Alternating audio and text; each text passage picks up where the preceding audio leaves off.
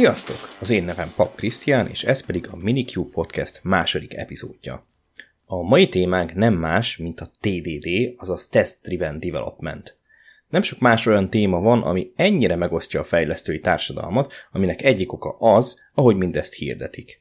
Kicsit olyan, mint a kamu hirdetések, amikkel találkozhatunk a neten. Egy egyszerű trükk, amivel megszabadulhatsz a kilóktól. Három egyszerű lépés, amivel igazán profi fejlesztővé válhatsz. Ugye, hogy így hangzik sokszor. Nincs más dolgod, mint hip-hop elsajátítani a TDD-t, és minden gondod megoldódik. Na de tényleg így lenne? És ha igen, akkor miért nem csinálja már mindenki? Nos, leginkább azért, mert ezt a fajta módszertant, ami egyéni, tehát mindenki maga dönti el, hogy használja-e, ellentétben például mondjuk a Scrummal, nem könnyű elsajátítani. Maga a tesztelés is egy olyan témakör, ahol ha bár rengeteg anyag kering a neten, piszok nehéz olyat találni, ami tényleg jó, és nem móricka példákkal akarja átadni mindezt. Ha mindezt megfejeljük a TDD-vel, akkor garantált, hogy valami olyat kapunk, amivel később megutáljuk, nem hogy a TDD, de magát a tesztelést is. Na de mi is ez az egész TDD? Nem kell túl sok időt eltölteni a szakmában, hogy az ember szembe találkozzon a fogalommal, de akinek ez még kimaradt, akkor gyors elmondom. Három szabálya van. Nem írhatsz addig éles, tehát nem teszt kódot, amíg nem írtál hozzá egy tesztet, ami jelenleg törik, és épp ki akarod javítani. Nem írhatsz annál több tesztet, mint ami épp el fog törni, ebbe beleértjük a fordítási hibákat is. A harmadik szabály pedig, hogy csak annyi éles kódot írhatsz, amivel épp megjavítod azt a tesztet, ami épp törik. Így elolvasva is kapizsgálhatjuk, hogy mi volt az egyik legfőbb oka annak, amiért nem ugrott rá a szoftverfejlesztő közösség rögtön erre. Teljesen más workflow ahhoz képest, amit a legtöbben megszoktak. Na meg az első gondolat az lehet, hogy miért írnék tesztet valamire, ami még nem is létezik. Tegyük fel, hogy valahogy túltettük magunkat ezen megkaptunk egy egyszerű feladatot, például egy elfelejtett jelszó funkciót. Mindent mi kezelünk, semmi SSO, kíkló, meg hasonló finomság. Ott van előttünk megnyitve az ide, rákattintunk, hogy új tesztet akarunk létrehozni. És belefutottunk az első problémába. Mi legyen a neve a fájlnak? Hát lévén az elfelejtett jelszót akarjuk tesztelni, a forgott password test elég jónak tűnik, nem? Első akadály legyőzve, következő rögtön jön utána. Mi legyen a tesztmetódus neve? Valamit oda kell neki írni, hiszen anélkül nem tudunk törőtesztet csinálni. Hát azt akarjuk, hogy működjön, nem? Akkor legyen it works. Ezután pedig jön az, hogy mégis mi bizonyítja azt, hogy működik. Hát kiküldi az e-mailt, amire ha rákattintunk, akkor utána be tudjuk állítani az új jelszót, amivel utána be tudunk lépni. Ezután pedig megpróbáljuk ezt az egészet belezsúfolni egy tesztbe, amivel nem hogy a TDD, de a tesztelés egyéb szabályait is megszektük. Ehelyett meg kellene állnunk és átgondolni, hogy mik is azok a lépések, amik habár az imént jól összelettek szedve, mégsem valósítottuk meg azokat. Na de a negatív esetekről se feledkezzünk meg. Mi van például akkor, ha nincs is ilyen felhasználó, vagy hibás a token, ami az e-mailből jön? Persze itt a legtöbb fejlesztő már el is dobta a billentyűzetet, hiszen kinek van erre ideje? Itt van a feature, egy szuszra lefejlesztem egy óra alatt, utána kipróbálom, működik, akkor meg minek teszteket írni, meg bajlódni ezzel az egésszel. Csak megtöri a flót, és nem is haladok vele. Erre a flóra majd ö, visszatérünk később.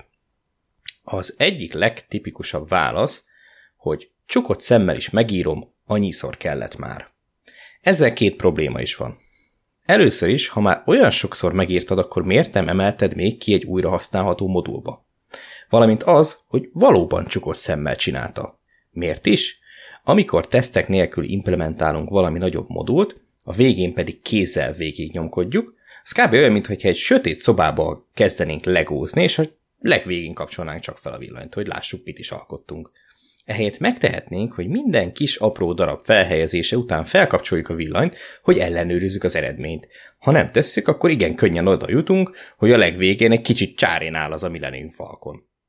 Ez nyilván csak akkor megy, ha ez a bizonyos villany megvilágítja azt, amin dolgozunk. A félhomály nem lesz elég.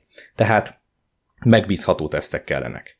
Szintén fontos, hogy ne kelljen elindítani egy agregátort minden alkalommal, amikor fény kell, mert akkor a kutya se fog bajlódni ezzel. Tehát a tesztek gyorsan fussanak le, és ne kelljen egy erőmű hozzá.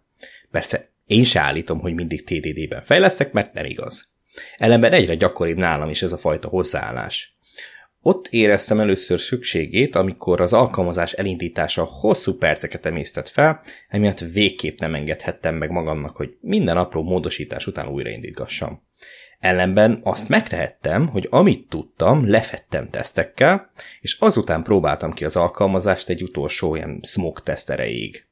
Ez először test first volt, hiszen még nem úgy terveztem az alkalmazásom, csak ö, egyben így letoltam, és nem az volt, hogy ilyen kis lépésekben a tesztek mentén vezérelve.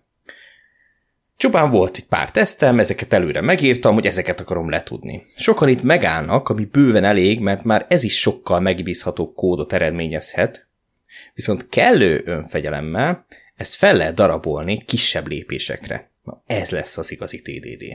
Akkor bele akarsz kezdeni? Tök jó. Ha már van egy olyan projekted, amihez akadnak tesztek, akkor nyert tényed van, mert hozzá tudsz építeni így.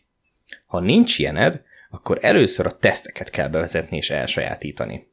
Ezt ajánlott olyan helyeken elkezdeni, amiket szívás az appon belül készel tesztelni. Például valami speciális bónuszprogram, ami a fizetés utolsó lépésében jön fel, ha bizonyos termékek benne vannak a kosárban, visszatérő vásárlóknak, akik x hónapja nem vettek semmit. De egy ilyen teszthez megteremteni a valós körülményeket elég nagy szívás, nem? Akkor képzeljük el, hogy fogjuk azt a kis kódrészletet, ami eldönti, hogy bónuszprogramba kerültünk-e vagy sem, és kódból meghívjuk, különböző körülményeket úgymond így behazudva. Mi kell hozzá? Hát példányosítgatunk, meg függvényeket hívunk. Hát a francba is egész nap ezt csináljuk, nem? Ez a munkánk. Ha ráérzünk ennek az ízére, akkor egyre több helyen fogjuk alkalmazni, amiket nehéz úgymond végignyomkodni, később pedig azokat is, amiket meg nem. Na és tudod, mi a legjobb? Hogy ezt bármikor újra tudjuk futtatni, ha belenyomunk a kódba. Na de ez miért nem elég? Miért kell ez a TDD is? Emlékszünk még arra, hogy a TDD az megtöri a flót. Ez részben a lényeg, ugyanis az a bizonyos flow, ha bár gyorsan eredményez működő kódot, semmi sem garantálja, hogy nincs benne hiba. Ráadásul tetemes mennyiség, így utólag a kutya se akar teszteket írni rá, ehelyett rá vagyunk kényszerítve, hogy újra és újra gondoljuk azt a problémát és annak a megoldását. Ezzel ugye fixen olyan kódot készítünk majd, amihez vannak tesztek. Hiszek vagy sem, nem a tesztek a legfontosabbak itt. Inkább azoknak a hozadéka. Ugyanis a tesztelt kód általánosságban jobb minőségű, modulárisabb. Miért? Mert az a kód, amit nehéz tesztelni, általában problémás. Itt ugye a folyamat részét képezik a tesztek, és ahogy bővül a kód, feltűnik majd nekünk, hogy nehezebb tesztelni, és fogunk időben ellen tenni. A lényeg tehát itt is az a sokszor ismételgetett mondat, hogy csinálni, csinálni, csinálni. Idővel ebbe is beletanul az ember, és eljön az a bizonyos aha élmény, ami után talán máshogy nem is akar az ember kódhoz nyúlni. Ez persze nagyon nem megy könnyen. Ugyanis a TDD az XP, azaz Extreme Programming környezetben született, amit elég nagy fegyelem jellemzett, és meg volt a támogatása, TDD, Continuous Integration és még hasonlók felé. Ez már nem igen jellemző, így akadnak helyek, ahol szinte esélytelen bevezetni. Kérdés, hogy szükséges-e azon az adott projekten. Gondoljunk csak valami kis oldalra PHP van. Egyik monitoron a kód, a másikon az oldal minden szerkesztés után egy oldalfrissítés, és mindez pillanatok alatt történik. Így ha úgy nézzük, az illető legalább egy ágat tesztel, még ha manuálisan is. Ez sok esetben még elég is. Mikroszájtoknál nem lesz semmi olyan, amit értelmes lenne tesztelni, nem fogja tovább nőni magát a kód. Vagy mégis? Akkor ki fogja tovább gondozni? Benne mernéd hagyni az elérhetőséged a readme-ben a következő fejlesztőnek, vagy vállalnád, hogy tovább fejleszted az oldalt? Ezzel a gondolattal búcsúzunk, ez volt a Minicube Podcast, találkozunk legközelebb.